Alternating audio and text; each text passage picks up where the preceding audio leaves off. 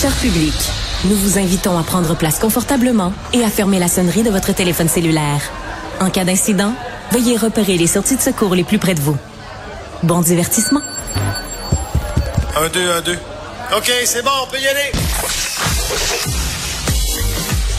Sophie Durocher. Elle met en scène les arts, la culture et la société pour vous offrir la meilleure représentation radio. Sophie Durocher. Tout un spectacle radiophonique. Bonjour tout le monde, j'espère que vous allez bien, j'espère que vous êtes en forme. Écoutez, moi en ce moment, je pète le feu. Je pète le feu, je fais du sport, je mange bien, j'ai perdu du poids. Ah ben non, j'ai pas le droit de dire ça. Aujourd'hui, en 2023, si on dit que on a changé notre alimentation, si on dit qu'on a perdu du poids puis qu'on en est fier, ben il y a des chances, une chance sur deux qu'on se fasse dire qu'on est grossophobe ou qu'on encourage la culture de la minceur.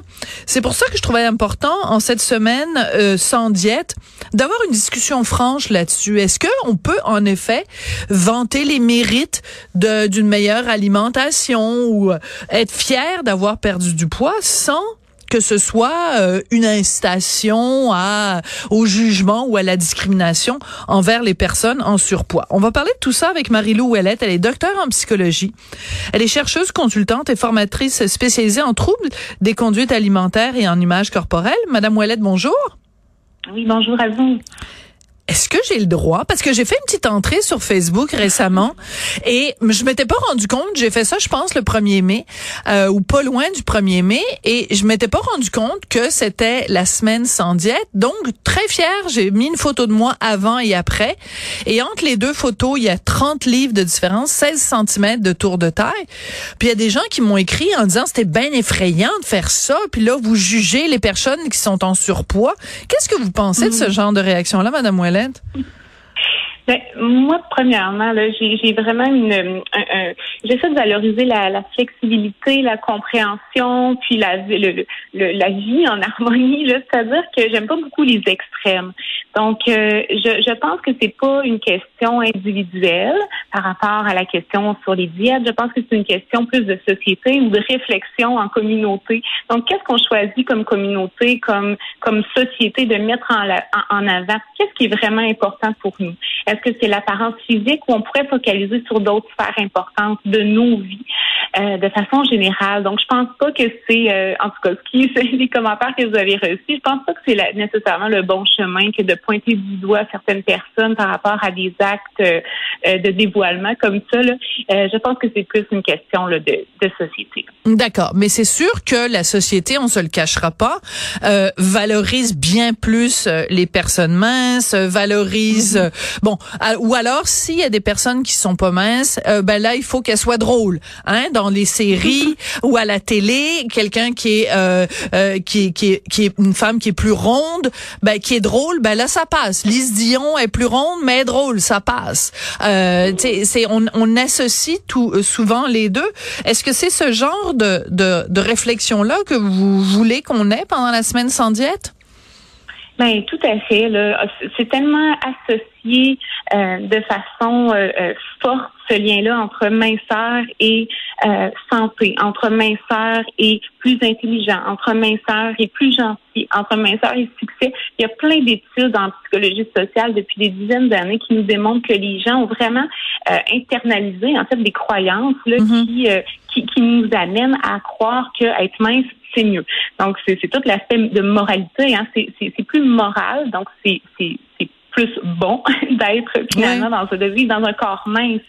Euh, mais ça, c'est un, un système de croyance. Hein. C'est pas, euh, comment dire, c'est nous, les humains, qui avons construit ce système de croyance-là. Si on se, on se rapporte là, dans, le, dans le passé, dans, à d'autres époques, où euh, la minceur, c'était pas ce qui était valorisé, c'était un autre type de corps, ben c'est ça qui était recherché, hein, parce que l'être humain, ben, il veut ressembler à ce qui est valorisé dans une société X. Euh, puis on pourrait aussi regarder au niveau de, de, des différentes modes par rapport au corps. Tu sais, quand dans les années 2000, c'était la minceur, les corps très, très, très euh, euh, euh, presque androgyne, très mince, pas de mm-hmm. pas de poitrine, pas de pas de fesses, pas de hanches. C'est ça qui était valorisé. Puis aujourd'hui, ben on s'en va plus vers des corps très fitness ou des corps plus à la Kardashian, donc avec des, des avec des courbes, tout ça. Et ce que j'aimerais que les gens retiennent, en fait, c'est que ben un corps, c'est pas un accessoire mode. Très bien dit. On devrait toujours changer en fonction des modes. Oui, oui. Oui, puis euh, c'est ça. Il y a une pendant euh, pendant quelques années, on dit euh, bon ben là les lèvres pulpeuses à la mode. Après non les petites lèvres. après ça des, des des des fesses comme Kim. Après ça non des fesses comme une autre. Puis là des fesses comme une autre. Puis là on on peut pas changer de fesses comme comme comme on change de pantalon ou comme on change de chemise. Là on est d'accord là-dessus. Mais je veux revenir sur quelque chose que vous avez dit tout à l'heure, Madame Ouellette. Puis on sera peut-être pas d'accord. Puis c'est correct, on va s'aimer quand même. Mm-hmm. vous dites qu'il faut faire attention de pas associer la minceur avec la santé, mais c'est c'est difficile de pas le faire parce que on le sait que par exemple le gras abdominal c'est lié à un certain nombre de problèmes de santé, des problèmes cardiaques. Euh, il y a des gens comme euh, euh, Richard Belliveau qui régulièrement nous rappellent les problèmes euh, de, de, les risques de cancer qui sont associés avec euh, de la graisse diffuse quand elle se retrouve à différents endroits dans le corps humain. Donc est-ce que c'est pas dangereux de dire aux gens, ben vous pouvez être euh, de, que c'est parce qu'il y a une certaine une certaine minceur qui est quand même associée avec la santé, non? Ben, en fait, c'est que c'est plus compliqué que ça. Hein. Tu sais, euh, si on entend des messages là, comme ça, le minceur égale santé, ce qu'on internalise, là, c'est que si je maigris, je vais être plus en santé. Mais en fait, ça se passe pas comme ça dans un corps humain. Puis, il y a des risques aussi qu'on pourra reparler euh, oui, après. On est d'accord. Et en fait, vous pourriez, vous pourriez, euh, vous pourriez parler à, à, une personne spécialisée, là, euh, Benoît Arsenault, qui vous parlerait du lien entre poids et santé. C'est super intéressant. Je suis beaucoup ses travaux. C'est pas ma spécialité particulièrement, là, mais par contre, je suis bien au courant parce que ça fait partie de mon expertise. Mais en fait, le lien entre poids et santé, effectivement, quand on regarde dans les études euh, sur des milliers de personnes, il va y avoir une corrélation entre euh, le poids qui, qui augmente et certains problèmes de santé qui augmentent. Mais par contre, ce n'est pas nécessairement euh, vrai pour chaque individu pris individuellement. Ça veut dire que même dans ces études-là, il, y a, des gens qui ne correspondent pas du tout à cette moyenne-là. Je comprends. Et il, faut savoir, je pense que le, la chose qu'il faut qu'il faut savoir là, par rapport à ça, c'est que notre poids, il est déterminé majoritairement par notre génétique.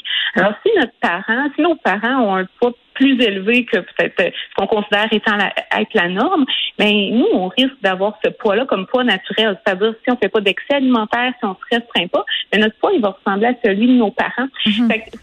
ça, je pense que c'est important de, le rappeler, hein, parce qu'on peut se battre très longtemps là, euh, dans notre vie pour correspondre à une certaine norme. Tout mais à fait. tout le monde qui fait pour avoir un corps là, euh, euh avec un IMC de 22. Là.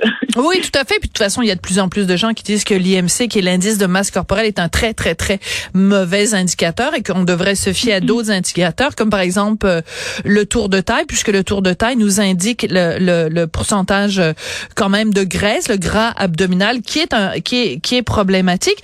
Mais quand vous dites il y a des mm. personnes qui sont des exceptions, je veux bien, mais en même temps, c'est comme si on disait quand on dit par exemple on fait tout un article ou tout un reportage sur euh, les dangers de l'alcool, euh, que supposément le danger de l'alcool commence avec le, la première consommation euh, d'alcool. Il y a toujours quelqu'un pour dire oui, mais ma grand-mère est morte à 95 ans puis elle buvait trois verres de scotch par jour. On peut tous trouver des exceptions, mais mais quand on est scientifique, on s'intéresse pas nécessairement aux exceptions. On s'intéresse à la majorité. Donc dans la majorité des cas, par exemple, le gras abdominal est associé avec des problèmes de santé. Est-ce qu'on s'entend là-dessus? Ben, en fait, euh, tu sais, je veux pas aller trop loin là-dedans, mais par contre, je, ce n'est pas des exceptions c'est pas des exceptions en fait qui, euh, qui, qui sortent de cette corrélation là qu'on voit dans les études. En fait, il y a des gens qui sont minces qui sont pas du tout en santé, il y a des gens qui sont euh, qui vivent dans un corps euh, gros et qui sont en très bonne santé ou qui sont pas en bonne santé. Ce qu'on sait actuellement, c'est davantage les habitudes de vie qu'on va avoir qui vont avoir un impact sur notre santé. Alors, on peut vivre dans un corps qui est considéré étant gros dans notre société, mais bouger de façon modérée, à élever dans la semaine, marcher tous les jours, par exemple faire son jardinage. Hein, L'activité physique, c'est pas nécessairement du sport puis faire l'elliptique, mais on, on, peut bouger, on peut s'alimenter de façon diversifiée, euh, puis être en excellente santé. Donc, euh, je dirais pas que c'est des exceptions les gens qui ont un poids plus élevé que la norme puis qui sont euh, qui sont en santé. Je pense qu'il y en a beaucoup beaucoup. Puis, euh, ce qu'on voit, c'est que c'est vraiment en lien avec les habitudes de vie. Bon, euh, on sera pas d'accord là-dessus. Moi, je continue à penser parce que j'ai trop, j'ai trop parlé à trop de spécialistes qui disent c'est impossible. On peut pas être en surpoids et être en santé, c'est antinomique. Mais écoutez, on, on réglera pas la question aujourd'hui. Je veux revenir à cette semaine par contre, les diètes, par contre, les diètes de l'autre côté ont aussi beaucoup d'effets secondaires. Ah, ben ça, on est d'accord. donc ça, il faut le considérer aussi. C'est-à-dire qu'il n'y a jamais, jamais un choix qui est meilleur que l'autre, mais par contre, quand on, décide d'entrer dans le dans le cercle des souvent vicieux pour la majorité des gens des diètes, ben ce qui se passe, c'est qu'il peut y avoir un risque de développer un trouble alimentaire qui peut suivre, qui peut, qui peut nous suivre toute, euh, toute notre vie, et avoir des répercussions extrêmement graves sur notre santé physique et psychologique. Absolument. Euh, ensuite, ben, il y a toutes sortes de conséquences par rapport euh, au corps là, qui sont associées à la privation alimentaire. Euh, puis ici, je veux, quand on parle de diète, je veux juste faire une parenthèse. On parle pas des diètes associées, par exemple, à une allergie alimentaire. Non, non. Des, des, diètes amaigrissantes qui visent à modifier le corps. Ouais. Donc euh, quand on, on dit bon bah c'est la semaine sans diète, ce que ce que ça permet c'est la discussion. Moi ce que je trouve le plus important dans cette discussion là, c'est l'acceptation. Moi il y a une chose qui me frappe, mm. c'est à quel point les gens ne s'aiment pas. Et mm-hmm. autant euh, dans les des, les gens dans l'extrême minceur que de l'autre côté que peu importe, c'est mm. fou. C'est fou. Je je à chaque fois que je vais au gym puis que je suis dans le vestiaire puis qu'on est entouré de femmes plein de femmes avec plein de corps différents. C'est, on le voit quand une femme se regarde dans le miroir, c'est rarement un regard d'amour. C'est un regard de critique, c'est un regard de haine, c'est un regard de, de manque d'estime de soi. C'est triste de constater ça. Vous trouvez pas, Madame Ouellette? Ben, c'est très triste. Puis en fait, cette culture-là de la diète, ça contribue à se sentir encore plus à se sentir encore plus mal dans notre corps, à se sentir inadéquat. En fait, c'est quand on nous envoie toujours le message que ben être mince c'est la santé, que être euh, dans que vivre dans tel type de corps, ben c'est mieux que les autres, euh, à ressentir qu'on reçoit du jugement par rapport à, au corps dans lequel on vit. Ben, c'est sûr qu'on on devient insatisfait de notre corps. Hein. On, vit pas dans une bulle de verre. Là, on est influencé par le regard des autres c'est pas surprenant qu'il y ait autant de gens qui soient insatisfaits de leur corps. Mhm. Oui. Quand vous dites, euh, quand on parle de, des, diètes, la privation, pourquoi les gens, pourquoi quand on dit par exemple manger un gâteau au chocolat, c'est un plaisir coupable, ou manger des chips, c'est un plaisir coupable, ou manger des frites, c'est un plaisir coupable, pourquoi il y a toujours ce mot-là coupable? Ben parce qu'il y a des bons et des mauvais aliments dans notre culture, dans, notre croyance, dans notre culture de la diète. C'est-à-dire qu'on a séparé les aliments qu'on ne peut pas manger souvent, puis les aliments qu'on peut manger en grande quantité. Puis ça, ben, c'est une c'est une croyance qui est erronée en fait, parce qu'il n'y a pas de bons, il n'y a pas de mauvais aliments. Si je vous disais, ben entre un céleri puis un morceau de chocolat au lait, euh, c'est lequel le bon puis le mauvais aliment, probablement que vous diriez que le céleri c'est le bon aliment, mais si vous mangeriez juste du céleri, ben ce serait pas plus santé que de manger juste du chocolat en fait. fait c'est parce qu'on catégorise les aliments. Puis quand on catégorise les aliments comme ça, bien, on voit certains aliments comme étant des démons, hein, c'est des, aliments mhm. coupables. Donc on devrait se sentir coupable et euh, donc on se prive de manger ces aliments-là. Puis souvent quand on se prive de manger un, type d'aliment, ben ça va créer une obsession dans notre tête. Ça va créer un désir très très fort, qu'on appelle un, craving en anglais, euh, de cet aliment un, des, un autre danger de justement se priver de certains aliments, ben, c'est de créer cette obsession-là, mais c'est aussi de tomber dans le cycle, dans le cercle vicieux, pardon, des compulsions alimentaires et de la restriction. Hein. Parce que quand on se prive d'un aliment, ben, on a généralement tendance à y penser beaucoup, beaucoup. Puis quand on va l'avoir devant nous, ben, généralement, ce que ça crée, c'est euh, un sentiment de perte de contrôle face à cet aliment-là. Ouais. C'est bizarre quand même parce que pendant des siècles, l'être humain mangeait quand il avait faim, mais arrêtait de manger mm-hmm. quand il avait plus faim, euh, se déplaçait, parce qu'il y avait besoin de se déplacer, euh, avait plus d'activités quand il y avait plus besoin d'avoir plus d'activités. On, on se posait pas la question des saisons. On mangeait quand euh, ben, quand c'était le temps des asperges, on mangeait des asperges, puis quand c'était le temps des fraises, on mangeait des fraises. Puis j'ai l'impression qu'en 2023, on a complètement perdu notre boussole, puis qu'on sait plus quoi faire, puis qu'on se sert plus de notre tête quand on mange. C'est peut-être ça cette réflexion là qu'on devrait avoir pendant la semaine sans diète. En tout cas, ça a été très intéressant de vous parler, Madame Ouellette. Merci beaucoup d'avoir pris le temps avec nous. Merci à vous, ça m'a fait plaisir. Marie-Lou Ouellette, donc, qui est docteur en psychologie, chercheuse, consultante et formatrice spécialisée en troubles de conduite alimentaire et en images corporelles. On n'est pas obligé d'être d'accord.